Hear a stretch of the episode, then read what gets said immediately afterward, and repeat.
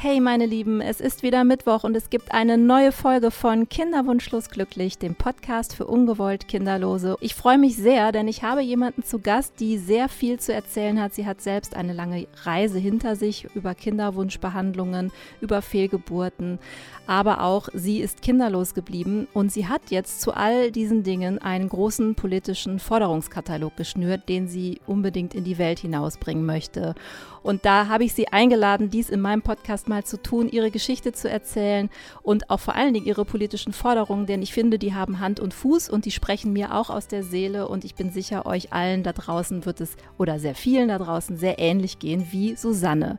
Susanne ist 46 Jahre alt, sie hat 3 Fehlgeburten gehabt, sie hat nur einen Eileiter, was die ganze Schwangerschaft sowieso schon viel schwieriger gemacht hat und sie hat zusätzlich auch schon immer gehabt ein Myom an der Gebärmutter und auch diese Kinderwunschbehandlungen haben diesem Umstand nicht besonders gut getan und auch hier liegt einer ihrer Kritikpunkte, den sie dann speziell an die Ärzte richtet. Seid gespannt, was Susanne zu erzählen hat. Ich finde es wirklich großartig, dass sie da ist und diesen Weg mit uns gemeinsam geht und vor allen Dingen, dass sie anfängt, darüber zu sprechen, denn auch sie hat sehr lange nicht darüber gesprochen. Für sie war das Thema auch ein Tabu und umso schöner ist, dass ihr Instagram-Kanal jetzt Tabubrecherin heißt und sie mit ihrem Thema rausgeht. Freut euch auf eine neue Folge mit Susanne und schreibt uns, wie es euch gefallen hat.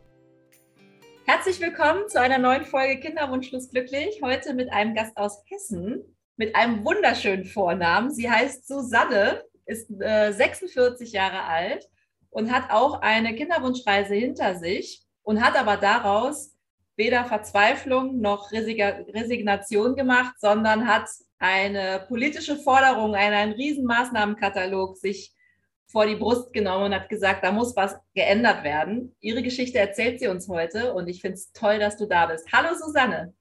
Hallo Susanne. Ich bin nicht dein Echo, sondern ich sage jetzt einfach nur Hallo Susanne. So schön, dass du da bist. Du kommst aus Kassel, du bist 46, kommst aus Hessen, lebst mit deinem Partner zusammen, über den wir gleich auch noch reden werden, weil ihr auch eine eigene Geschichte habt. Eure Partnerschaft ist ja auch besonders zusammengekommen und so. Und bist aber kinderlos, hast aber eine Stieftochter und sagst von dir selber, du bist Stiefmama mit ohne Kind.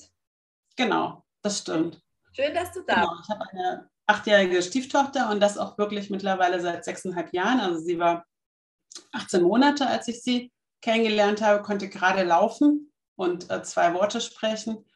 Und mittlerweile ist sie 8, geht in die 3. Klasse und sie ist für mich nicht meine Tochter, weil ich habe sie nicht geboren und trotzdem ist sie für mich eine ganz, ganz enge Vertraute und ich bin für sie die Nanne von Susanne. Also wenn man sie fragen würde, wer ist das eigentlich, dann guckt sie immer hoch und sagt, das ist Nanne. Punkt. Und du hast natürlich ganz, ganz viele Themen, die du jetzt mitbringst. Du warst selber auf Kinderwunschreise, du hast ganz, ganz viel gemacht. Das will ich jetzt alles mal von dir hören. Aber was ich am spannendsten finde in der Vorbereitung auf unseren Podcast war dein Name auf Instagram. Du heißt nämlich auf Instagram Tabubrecherin. Warum? Genau. Genau, also Tabubrecherin. Ich glaube, das ist etwas, das habe ich schon immer gemacht. Tabus gebrochen, ohne dass ich es irgendwie gewusst habe, hat mich wirklich in meinem Leben schon ziemlich viel Ärger gekostet, verdammt viele Schokolade. Ich habe da offensichtlich eine Fähigkeit und habe dann irgendwann gedacht, okay, hey, wenn du das kannst, zusätzlich bin ich Tabubrecherin in Bezug auf diese Kinderwunschreise, die in den letzten Jahren hinter mir liegt, weil ich gemerkt habe, wenn ich nicht über dieses Thema spreche, was auch erst mit 40 Jahren in mein Leben getreten ist, ohne zu wissen, dass das dann natürlich eine sehr sportliche Reise wird, dass wenn ich nicht drüber rede, dass sich das einfach ganz, ganz, ganz blöd anfühlt. Und insofern bin ich irgendwie erstmal so vollkommen normal damit umgegangen und habe auch erstmal, also ich habe 2 ICSIs machen lassen oder mit meinem Partner gemeinsam und die erste halt auch relativ transparent gegenüber Freunden und Familie gemacht und so und die allerdings ja dann negativ war und das war dann schwierig, das auszuhalten so. Bei der zweiten war ich dann schon etwas verschlossener und was danach dann passiert ist, darüber habe ich dann gar nicht mehr geredet, weil ich gemerkt habe, dass ich einfach Reaktionen provoziere, mit denen ich einfach überhaupt nicht gerechnet habe und mit denen ich auch teilweise überhaupt nicht umgehen konnte. Und habe dann für mich einfach ganz unbewusst immer mehr gemerkt, dass ich das alles überhaupt nicht mehr bespreche, mit niemandem irgendwie mich weder freue, noch mit jemandem sorge, noch mit jemandem traurig bin. Und dann fühlte sich das irgendwann an wie täglich grüßt das Murmeltier. Ich hatte das Gefühl, alle anderen um mich herum entwickeln sich weiter. Kinder wurden geboren, wurden älter, dann kam wieder Weihnachten, ja, und kurze Zeit später wieder Ostern. Ich habe gemerkt, dass Andrea immer größer wird und sich auch weiterentwickelt und ich hatte das Gefühl, ich bleibe stehen, weil ich einfach mit niemandem darüber geredet habe, weil das wie, ja, so wie stehen bleiben, ja, so. Und in diesem Stehenbleiben habe ich ja trotzdem dauernd immer wieder Hoffnung geschöpft und wieder was versucht und da wieder was gemacht, aber irgendwie halt einfach nicht drüber geredet. Andrea ist eine Stieftochter, das müssen wir einmal kurz erklären. Genau, der Name von ihr ist Andrea. Auf jeden Fall habe ich dann angefangen, darüber zu sprechen, mit einer Gruppe von Leuten, wo ich das Gefühl hatte, das passt. Und weiß noch, dass ich in dem Moment einfach mir echt heiß war. Also ich bin mir ganz sicher, das waren nicht der Anfang der Wechseljahre mit irgendeiner Hitzewallung, sondern das war wirklich einfach die totale Aufregung. Und da, also das hätte ich einfach nicht gedacht, weil ich ja auch zu dem Zeitpunkt mir schon gedacht habe, okay, hey, ich bin jemand, der die Dinge ansprechen kann. Ja, ich verdiene hier schon seit 20 Jahren mein Geld damit und so. Ja, wo ist also das Problem?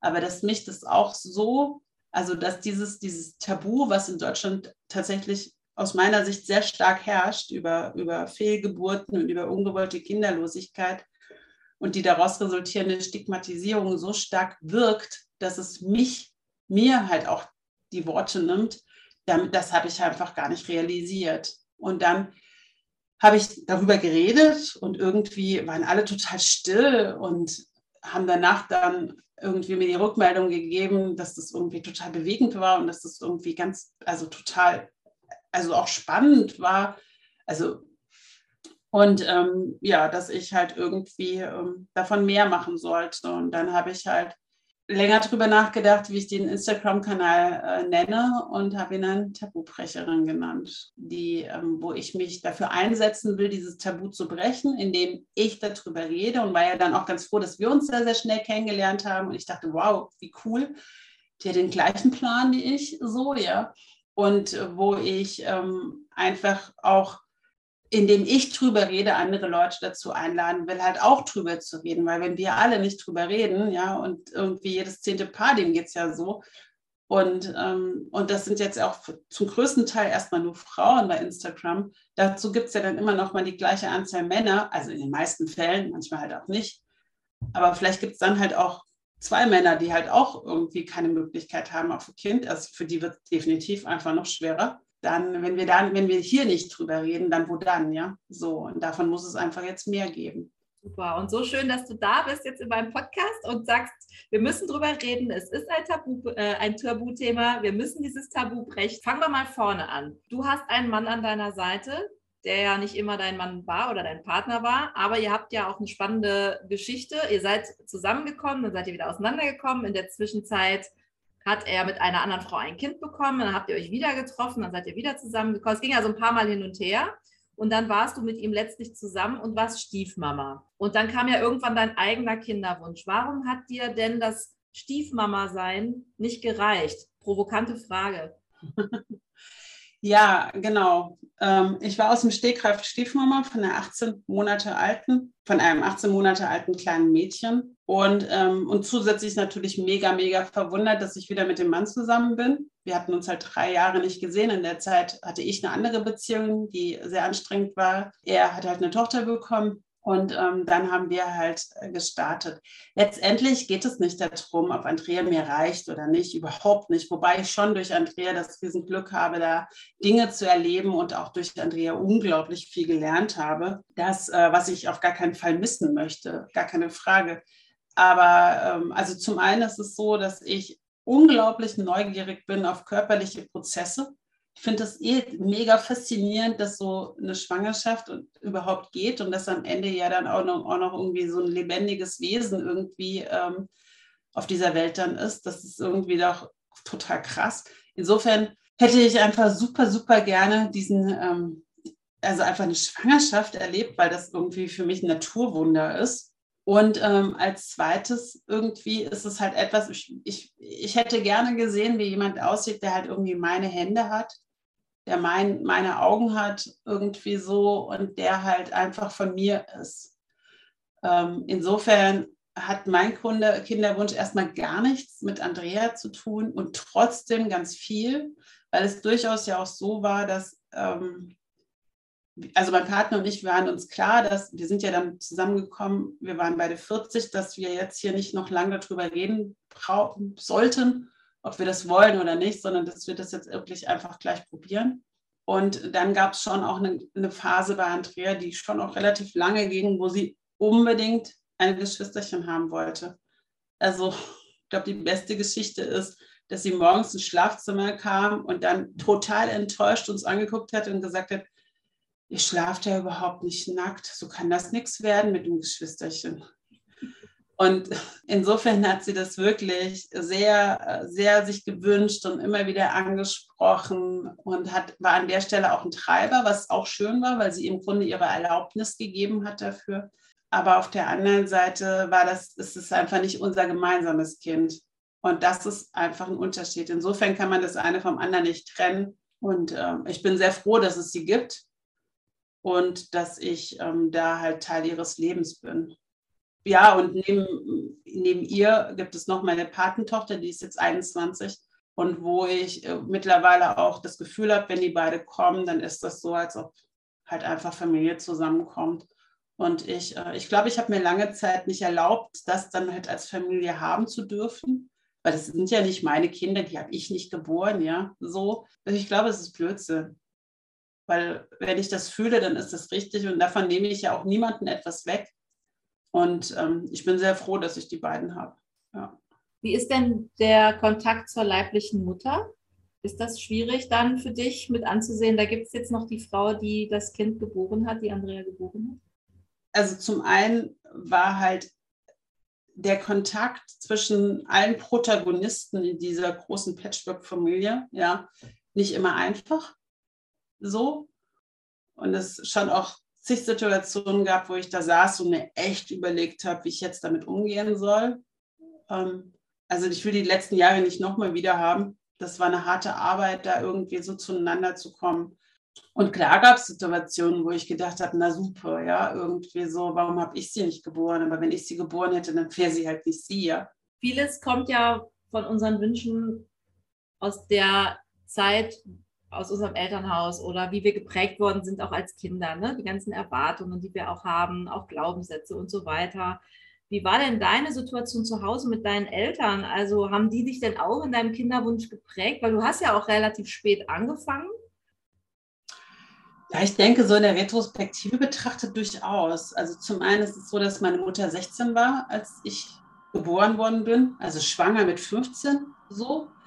Also durchaus eher sehr jung und ich schon auch immer wieder, also so, dass sie mir halt auch sehr deutlich gesagt hat, dass das keine gute Idee war, so früh schwanger zu werden. Also sie hat mir zwar nie das Gefühl gegeben, dass es nicht gut ist, dass ich da bin, so, sondern eher so, dass ihr damit halt einfach auch Ausbildungschancen genommen worden ist und ich glaube, also ich meine, ich bin mit 15 in eine Disco gegangen, ja, das hat halt meine Mutter nicht gemacht und insofern glaube ich durchaus, dass ich irgendwie alle Vorteile mir mitgenommen habe bei einer so jungen Mutter, weil ich halt irgendwie eine mega junge Großmutter hatte, ja, die war halt irgendwie 40, also und halt irgendwie da das Beste draus gemacht habe und trotzdem hat das mich ganz schön geprägt, ohne dass ich das wusste. Und dann hat meine Schwester halt auch sehr früh eine Tochter bekommen, also meine Patentochter, was mir dann auch nochmal auf jeden Fall gesagt hat, wenn du ein Kind kriegst, dann machst du auf gar keinen Fall alleine. Also sie war erst nicht alleine, aber dann später wirkte auf mich sehr häufig sehr überfordert. Und dann habe ich mir einfach gedacht, ja, also wenn ich ein Kind haben will, dann aber nicht alleine. Ich will das nur mit einem Mann haben, dass wir das zusammen machen. Ja, und das hat mir dann halt einfach ein paar Jahre gekostet, weil es einfach nie den richtigen Mann gab. So. Und dann hat noch der Frauenarzt einen draufgesetzt, der dann irgendwann mit Anfang 30 anfing, jedes Mal, wenn ich bei ihm war, mich daran zu erinnern, dass ich doch mal langsam irgendwie mir das überlegen musste. Woraufhin ich dann mir klar war, sorry, aber wenn ich keine Beziehung habe, wo ich das Gefühl habe, das passt, woher soll ich denn als Kind? So, und dann habe ich mich mit 38 dann nochmal so richtig verliebt, ohne dass ich das irgendwie wirklich wollte, in einen Mann, der halt einfach auch keine Kinder mehr kriegen wollte und konnte. Und dann haben wir 2 Jahre lang versucht, trotzdem daraus eine Beziehung zu stricken, die aber absolut einfach nicht funktionierte, wenn beide unterschiedliche Ziele haben.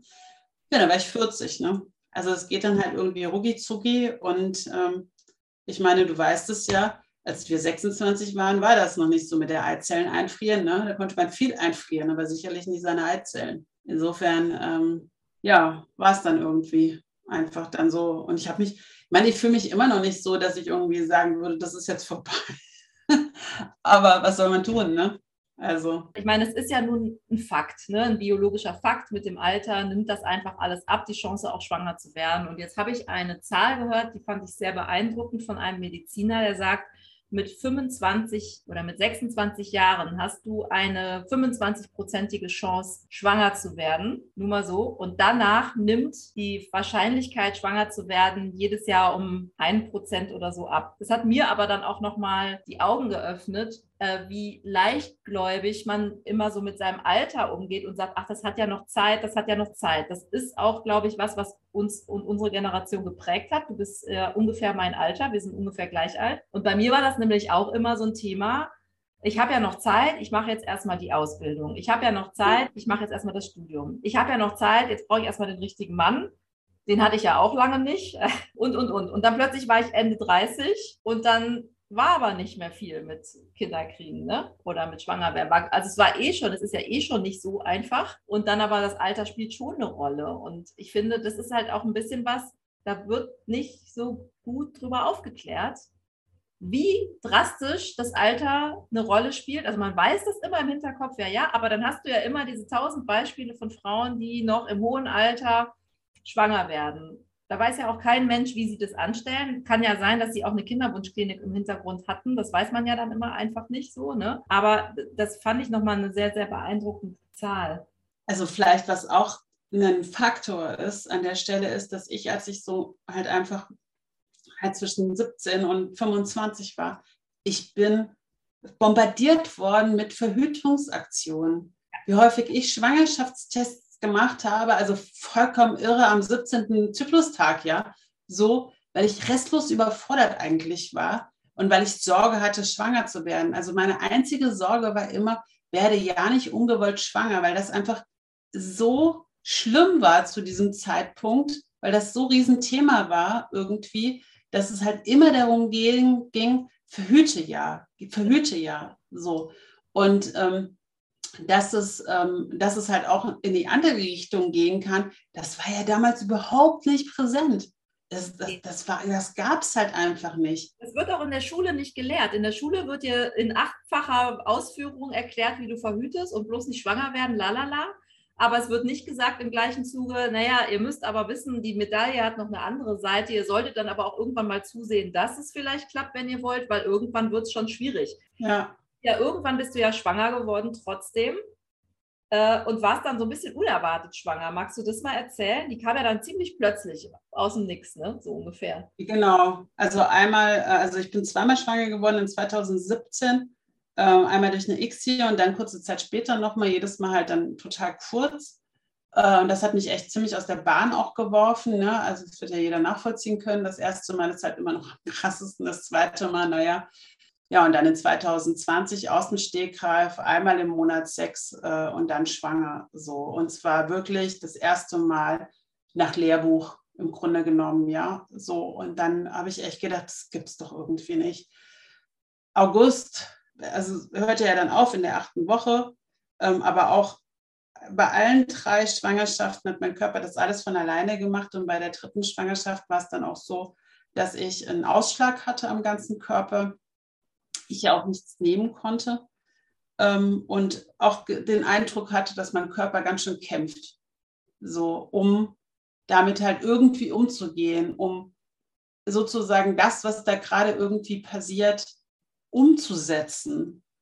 Ja, im Grunde habe ich das erstmal gar nicht gemerkt. Ne? Und ich meine, letztendlich hat man ja irgendwie ab 40 immer mal wieder in der zweiten Zyklushälfte Brustspannen oder so. Ich meine, die ganzen Symptome, wie kann man die denn dann deuten? Also mein Freund hat dann irgendwie 3 Tests kaufen müssen, weil ich irgendwie gedacht habe, das stimmt nicht. Also es kann halt irgendwie echt überhaupt nicht sein. Und natürlich hatte ich die Woche vorher, wir hatten eine fette Fahrradtour gemacht, ja, ich habe geschleppt, ich habe Bier getrunken, so, also all das, was ich ja irgendwie vorher in meiner tollen Kinderwunschbehandlung überhaupt nicht gemacht habe. Und dann letztendlich fand ich, ja, war es dann doch so. Und ich habe dann halt einfach... bin dann mit meiner Verwunderung zusätzlich schwanger gewesen. Dann, wie gesagt, bis zur 8. Woche und dann hörte das auf. Und mein Körper hat 2 Monate gebraucht, um sich davon irgendwie, also auf der körperlichen Ebene, oder ich glaube sogar 3 Monate, ich weiß es gar nicht mehr ganz genau, aber ich hatte echt schlechte Leberwerte. Ich habe irgendwie 2 Monate gebraucht, bis das HCG komplett raus war, ja, also das ist immer noch das Blödeste, dass du nach so einer Fehlgeburt noch nicht mal mit Genuss ein Glas Rotwein trinken kannst, weil es schlichtweg einfach nicht schmeckt. Also, ja, der Körper immer noch denkt, er sei schwanger, ne? Ja, also du hast ja so viel HCG noch im Blut, dass es natürlich locker über diese, also das war ja irgendwie in den Tausendern, ja, ja. Und ab 60 bist du schwanger, also und ich hatte ja irgendwie nach einem Monat immer noch was im Blut. Also also das war schon irgendwie eine ziemlich, ziemlich schräge Zeit und es war halt auch irgendwie dann echt total traurig, weil ich gemerkt habe, so boah, ich glaube, das war jetzt so anstrengend für meinen Körper. Jetzt muss ich erstmal mich echt erholen und das hat alles irgendwie total aus dem Lot gebracht. Also du bist 3-mal letztlich schwanger gewesen, hast 3-mal das Kind verloren, jeweils immer in der 7., 8. Woche und hast körperlich auch jedes Mal ziemlich zu kämpfen gehabt. Zumindest beim 3. Mal, bei den ersten 2 Malen nur so zum Teil, da war ich halt auch einfach noch ein bisschen jünger, aber beim 3. Mal durchaus, ja, kann man schon so sagen. Kam denn dann bei dir der Punkt, dass du gesagt hast, boah, ich kann das nicht mehr? Ja, der kam schon, ohne dass ich es aber gemerkt habe, weil ich ja durchaus dann halt nach dieser Schwangerschaft gedacht habe, okay, hey, also wenn das jetzt klappt, ja, und dazu muss man wissen, ich habe nur einen Eileiter, also ich habe sowieso nur die Hälfte aller Möglichkeiten. Von Natur aus habe ich das nur, insofern gibt es da jetzt erstmal auch keine Einschränkung, aber ich habe zusätzlich halt auch einen Myom an der Gebärmutter, die übrigens durch diese 3 Schwangerschaften extrem gewachsen ist. Also das ist auch etwas, was man halt irgendwie, wenn man in diesem ganzen Kinderwunschbehandlungsding drin ist, ich habe das echt unterschätzt, dass wenn ich jetzt meine Hormone nochmal so hochjage, dass es natürlich auch andere Auswirkungen hat. So. Und insofern ist auf jeden Fall die 3. Schwangerschaft eine sehr anstrengende gewesen. Und als es dann echt vorbei war, war ich auf jeden Fall natürlich total traurig. Was ich verloren hatte, war natürlich in dem Moment eine Zukunft, die dann zu 4 gewesen wäre. Und ich habe mich natürlich auch total gefreut darauf, was jetzt irgendwie alles passiert. Das hatte ich in dem Moment verloren. Aber gewonnen habe ich halt sofort meine komplette Gesundheit wieder. Also der Ausschlag war innerhalb von einem Tag wieder weg. Also bis er ganz weg war, dauert das zwar noch, aber der Juckreiz war weg. Also dadurch, dass halt irgendwie, also innerhalb von 1, 2 Tagen ist es ja dann vorbei und dann muss das HCG zwar noch abgebaut werden, aber so dieser fette Schub, der irgendwie dann kommt, aus welchen Gründen auch immer, mir war nicht mehr schlecht erstmal, also es wurde deutlich weniger. Also das heißt, ich habe erstmal ganz viel auch in dem Moment gewonnen, ja, an Lebensqualität auch wieder. Und mir war nicht mehr heiß und die Hitzewallungen waren nicht mehr da und so. Es war ja August, es war also weiterhin warm. Insofern, das war schon, das ist halt auch an der Stelle halt immer die andere Seite der Medaille, ne? Das heißt, du hast dann für dich auch irgendwann gemerkt, es gibt Dinge, die tun mir jetzt auch einfach nicht mehr gut. Hast du denn dann mit deinem Partner darüber sprechen können und habt ihr dann bewusst eine Entscheidung getroffen, wir machen jetzt an der Stelle hier keine Versuche mehr. Also ihr seid, glaube ich, beim letzten Versuch auf natürliche Weise schwanger geworden, richtig? Ja, die letzten zwei Male, ja. Die letzten zwei Male sogar, genau. Und dann habt ihr dann bewusst entschieden, so, wir machen jetzt hier irgendwie, es kommt, was kommt, aber wir sind da an dem Projekt Kinderwunsch jetzt nicht mehr so dran. Oder war das ein schleichender Prozess? Ich habe dann gedacht, okay, hey, wenn das mit 45 jetzt nochmal klappt, bei einem Mal, dann wird das da wahrscheinlich jetzt, ne? Und dann habe ich mich mit Pimp Up Your Ex und so weiter beschäftigt und habe da halt nochmal echt einiges machen lassen, weil ich mir einfach in dem Moment dann gedacht habe, okay, hey, wenn offensichtlich das mit dem Schwangerwerden so grundsätzlich geht, ja, das ist jetzt ja nicht mein Problem. Und dann kann ich ja wenigstens es versuchen, die Einladung der Fehlgeburten zu minimieren. Und das heißt, wir haben dann einfach ja, Vitamine genommen, die Ernährung ein bisschen umgestellt und das ganze Zeug. Und ich hätte einfach, um wirklich alle Parameter in die richtige Richtung gestellt zu haben, hätte ich auch nochmal 5 Kilo oder sowas abnehmen müssen. Und da habe ich gemerkt, nee, jetzt habe ich Widerstände. Das ist mir jetzt zu viel. Ja, das ist mir zu viel. Dann kam ja noch... Das war ja dann die Pandemie, ja, kam ja noch irgendwie dann, weil wir schon nach dieser einen Schwangerschaft dann überlegt haben, Eizellenspende in Spanien zu machen. Und dann durch die Pandemie war halt dann alles anders. Also jetzt in dem August 2020 war ja dann mitten in der Pandemie. Aber insofern, nee, ich habe eigentlich gar nicht bewusst gesagt, ich will nicht mehr, sondern mein Körper hat es gemacht. Ich habe Widerstände bekommen und mir ging es schlecht. Und irgendwann bin ich dann zu meiner Körpertherapeutin gegangen, die mir das dann einfach rückgemeldet hat und gesagt hat, da gibt es einfach was von Ihnen, der hat aufgegeben, der will nicht mehr. So. Und das war dann hart, mir das einzugestehen. So, weil ich meine, letztendlich könnte es jetzt noch gehen, ja, und jetzt gebe ich auf. Also was ist das denn? So auch die letzten paar Meter. Aber es war irgendwie zu viel. Es war halt irgendwie, Andrea kam in die Schule, die Pandemie war da. Nach 3 Fehlgeburten ist die Hoffnung einfach auch irgendwie nochmal eine andere. Ich habe dann einfach auch Angst gehabt, nochmal eine Fehlgeburt zu haben, weil es ist ja nicht nur diese Fehlgeburt, sondern es ist ja das alles außenrum. Es ist dieses... mit wem rede ich drüber? Und wenn ich das irgendjemand sage, dann muss ich ja später auch wieder sagen, es ist jetzt vorbei, ja. Und dann habe ich einen Termin beim Arzt. Und dann, wenn ich dann hingehe, dann kann er mir auch wieder nur sagen, ja, ich sehe nichts. Also ich habe nie einen Ultraschall zum Beispiel machen lassen, weil ich immer den Termin sehr spät hatte, weil mir immer alle gesagt haben, du kannst vorher sowieso nichts machen. Daher habe ich nie gesehen, was da wirklich eigentlich war.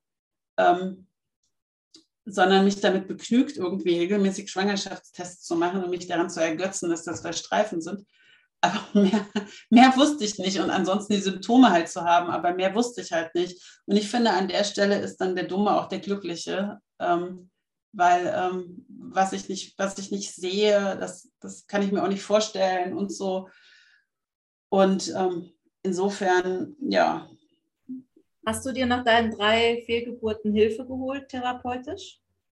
Nee, so konkret nicht. Ich meine, ich komme ja selber aus dem therapeutischen Kontext. Insofern ist das für mich natürlich schon auch naheliegend und ich glaube auch, dass es, also natürlich weiß ich, dass es wirkt.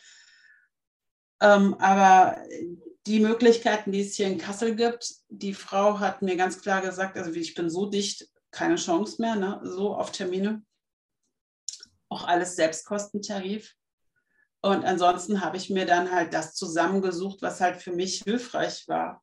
Also mit den Menschen drüber geredet, die mich so halt auch irgendwie begleiten und einfach zum Beispiel halt jetzt irgendwie dann einfach dazu angefangen haben, ich habe dann einfach angefangen darüber zu reden und auf die Weise halt geschaut, dass ich damit umgehen kann, so. Wie hat sich das angefühlt, als du diese 3 Fehlgeburten erlebt hast und wie bist du da mit dir und deinem Partner umgegangen in Sachen Kinderwunsch?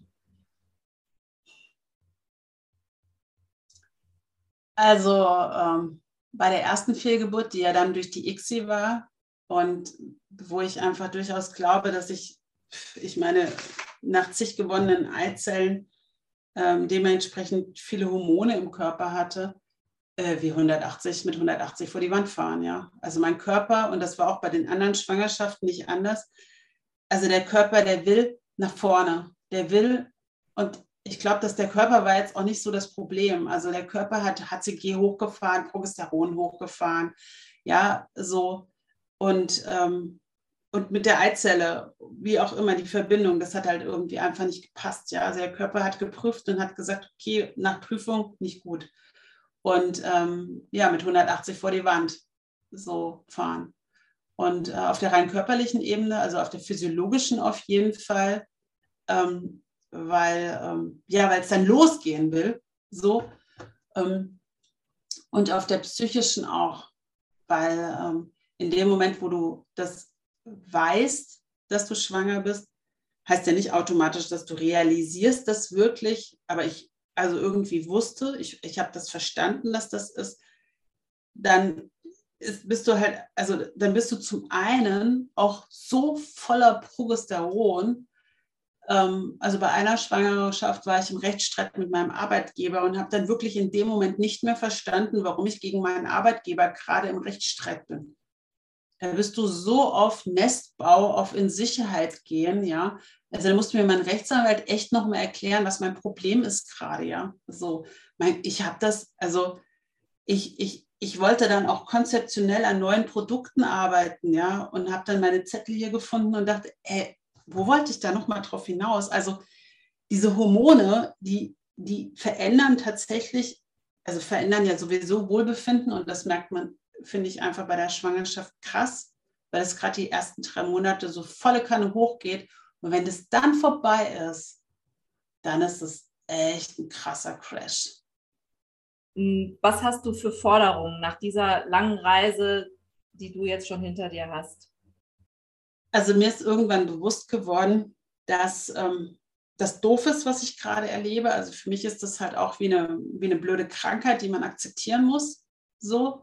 Also so wie, dass ich eine Brille trage und halt nun mal einfach nicht ohne Brille raus kann. Wobei ich ja mit Brille gut sehe. Aber ansonsten ist es halt wie eine Krankheit. Also das ist doof. Das kann man nicht schönreden. Aber es ist einfach noch blöder, weil wir Rahmenbedingungen haben, die einfach dieses Problem überhaupt nicht wegmachen. Also was wäre denn, also es ist genauso, wie wenn du eine chronische Krankheit hast und hast halt irgendwie einfach keine Medikamente dagegen. Und du merkst immer mehr, du bist nicht die Einzige, sondern es geht ganz, ganz vielen Leuten so, und kein Schwein kümmert sich darum. Also das heißt, ich glaube, also ich stelle die Hypothese auf, dass ich mehr gelitten habe, als ich hätte leiden müssen. Und das finde ich nicht fair. Das finde ich nicht gut. Das ärgert mich auch.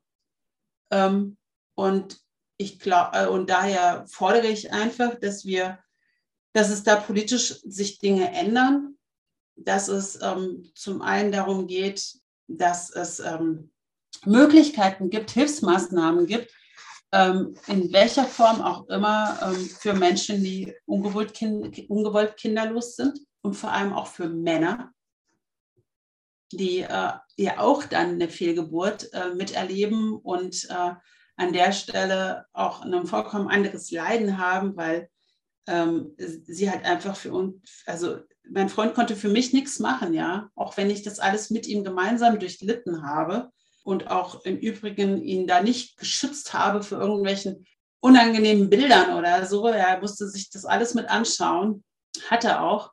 Ändert es nichts daran, dass er für ihn ja auch das Thema durch ist, eigene Kinder mit mir zu haben. Und da gibt es halt meines Wissens nach so gut wie gar keine Angebote.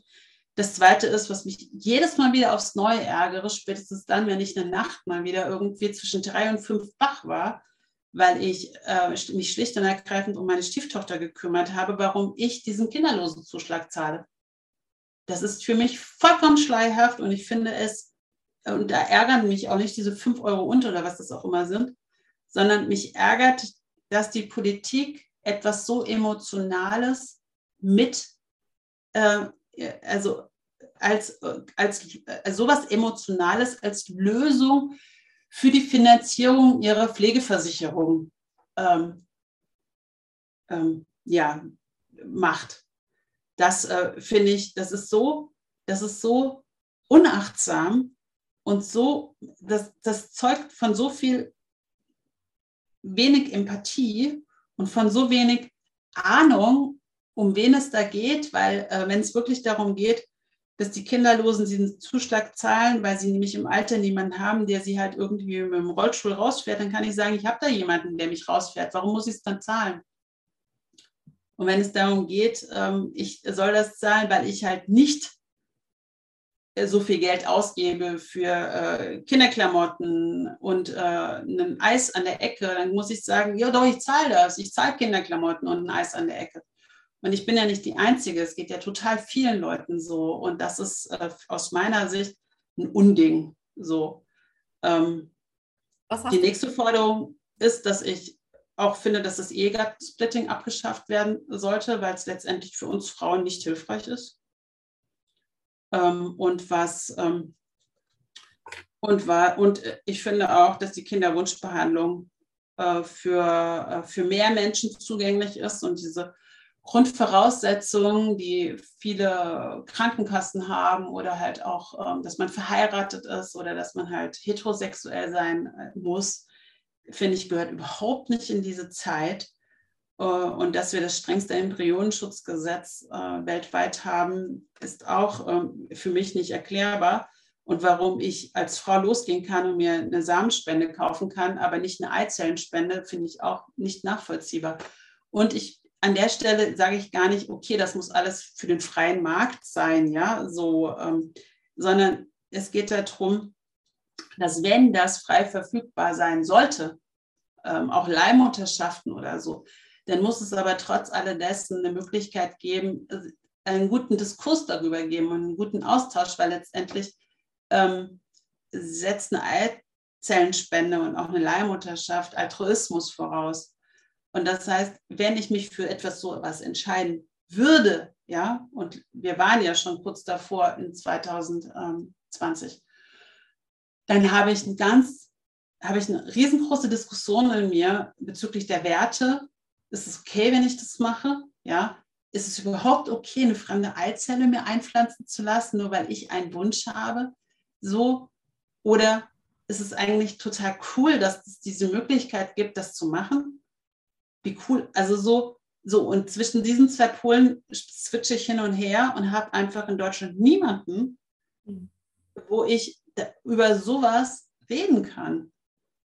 Es gibt keinen offenen Diskurs darüber und das, weil es, ja, und an der Stelle, glaube ich, haben wir da halt einfach einen ganz großen Entwicklungsmöglichkeiten, weil wir leben nicht mehr in diesem Zeitalter, wo einfach man davon ausgeht, dass jede Frau halt einfach schwanger wird. Das war auch, glaube ich, noch nie so. Ja, es gab schon immer kinderlose Menschen und wir gehen aber alle davon aus, dass Fruchtbarkeit was Naturgegebenes ist und dass eine Schwangerschaft 100% klappt. Und wenn das nicht klappt, dann gibt es das nicht.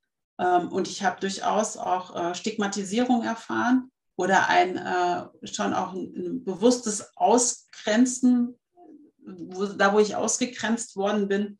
Naja, weil meine Geschichte halt irgendwie traurig und blöd ist, ja, und weil das irgendwie nicht mit reinpasst und nicht in diese heile Welt von Mutter, Vater, Kind und alles ist irgendwie gut. Und es stimmt halt nicht. Es ist nirgends irgendwie Mutter, Vater, Kind und alles ist gut. Und also mein Wunsch ist es, dass Fehlgeburten normal sind, dass ich darüber reden kann, so wie ich auch darüber reden kann, dass ich vielleicht das und das blöde Ding erlebt habe und dass ich damit Menschen nicht mehr überfordere, sondern dass ich dann Mitgefühl bekomme oder neugieriges Nachfragen oder dass es halt einfach, ich den Eindruck habe, dass so ein unangenehmes Erlebnis im Spektrum eines anderen Menschen zumindest mal vorgekommen ist. Was würdest du heute Menschen raten, die denn noch auf Kinderwunschreise sind? Gibt es da irgendwie was du auch gerade Frauen vielleicht jetzt noch mit auf den Weg geben möchtest? Ich glaube, so rückwirkend betrachtet, glaube ich, ist es das Erste, irgendwie Vertrau auf deinen Körper, so. Geh aber auch zum Arzt und lass dich untersuchen. Guck, ob die körperlichen Symptome, also was körperlich irgendwie ist. Aber Nutze den Arzt als Ergänzung für deine eigene Expertise. Gib dein Schicksal nicht in die Hände von so einem Gott in Weiß. Glaub nicht alles, was sie versprechen, sondern frag gezielt nach. Du bist Experte für deinen eigenen Körper und es ist vollkommen okay, dass du die Expertise nicht hast, weil irgendwie, man kann ja nicht noch nebenher ein Medizinstudium gemacht haben, plus Facharztausbildung. Insofern Expertise ergänzen und eigene Entscheidungen treffen. Das ist das. Das Zweite ist, binde echt den Partner ein, schütze ihn nicht. Irgendwie, also das erschreckt mich immer wieder, wenn ich das lese, wie Frauen da irgendwie die volle Verantwortung auf ihre Schultern packen, weil sie sagen, das macht ihren Männern zu viel Druck. Ich glaube, das ist Gift für die Beziehung. Und so eine Kinderwunschreise ist Zunder für die Beziehung. Das ist nicht einfach. Insofern echt mit einbinden, sich dem anderen zumuten und halt irgendwie einen Weg finden dadurch. Und jetzt hatte ich gerade noch was, aber es ist weg. Super, Susanne, das ist total schön, dass du da warst. Du hast jetzt wirklich viel zu sagen und ich bin total froh, dass du auch deine Mission hast, das auch zu sagen, es muss sich politisch was ändern, gesellschaftlich was ändern, wir müssen Gesetze neu denken. Wer weiß, was die neue Koalition vorhat. Da kommen ja jetzt gerade die ersten Vorschläge aus dem Koalitionsvertrag raus. Es wird ja echt spannend bleiben für uns, die auf Kinderwunschreise sind. Und ich wünsche dir wirklich, dass deine Mission Erfolg hat und dass wir in Kontakt bleiben. Wer mit Susanne in Kontakt treten will, alle Kontaktdaten verlinke ich in den Shownotes. Und du bist auch unter Instagram erreichbar unter dem Schlagwort Tabubrecherin. Danke dir, dass du mein Gast warst und wünsche dir alles Gute. Ja, vielen Dank. Natürlich bleiben wir in Kontakt. Und ich freue mich total, dass ich das jetzt irgendwie gemacht habe und ich kann da echt auch nur jeden ermutigen, echt Leute, sprecht drüber. Ihr seid nicht allein, wie gesagt, jedes 10. Paar, wem geht es so? Und die Frage ist halt immer irgendwie an der Stelle, was genau willst du dir mit deinem Kinderwunsch denn wirklich ermöglichen? Ja, und mir ist irgendwann klar geworden, hey, also wenn ich jetzt wirklich ein Kind bekommen hätte, dann hätte ich so gerne irgendwie einfach mal, dass die Autos an meinem Zebrastreifen für mich von alleine irgendwie anhalten, ja, weil das halten die, wenn du einen dicken Bauch hast. Und dann habe ich mir als nächstes gedacht, okay, wenn das jetzt wirklich mein Wunsch ist, ja, der Wunsch, dass die Autos am Zebrastreifen jetzt echt mal für mich halten, dann werde ich jetzt dafür sorgen, dass viele Zebrastreifen in meinem Leben sind und darauf achten, wenn die Autos für mich halten. Und das hat für mich einen riesengroßen Unterschied gemacht. Und vielleicht findet ja jeder von euch, der das jetzt irgendwie gerade hört, irgendwie so sein eigenes Wofür. Wofür will ich eigentlich diesen Kinderwunsch haben? Und wenn ich das denn weiß, kann ich das nicht irgendwie mir jetzt schon auf irgendeine Art und Weise ermöglichen. So, und da dürft ihr kreativ sein. Hauptsache irgendwie so, alles, was gut tut, mehr davon, alles, was nicht gut tut, weg damit. Das ist ein super schönes Schlusswort und absolut die Quintessenz aus dem, was du als Mission in deinem Leben auf jeden Fall vorhast und hoffentlich auch ganz, ganz viele mitreißt. Mich hast du mitgerissen und ich freue mich total, dass du da bist. Vielen, vielen Dank. Wir bleiben in Kontakt. Das war's schon wieder. Eine neue Folge von Kinderwunsch schlussglücklich ist zu Ende, aber in 2 Wochen gibt's schon wieder eine neue. Ich freue mich, wenn ihr wieder dabei seid und ich freue mich, wenn ihr mir bis dahin schreibt, wie euch diese Folge gefallen hat. Haben euch Geschichten angesprochen? Wie findet ihr Susannes Vorschläge an die Politik?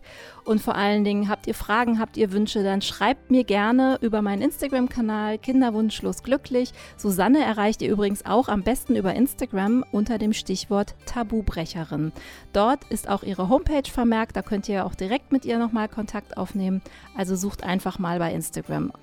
Ich wünsche euch eine wunderschöne Adventszeit und ich hoffe, wir hören uns ganz, ganz bald wieder. Ich freue mich auf euch und wenn ihr selber mal Lust habt, eure Geschichte in meinem Podcast zu erzählen, dann traut euch, so wie Susanne das gemacht hat, schreibt mich einfach an und dann hören wir uns vielleicht schon bald an dieser Stelle. Ich würde mich sehr freuen und bis bald, sagt eure Susanne.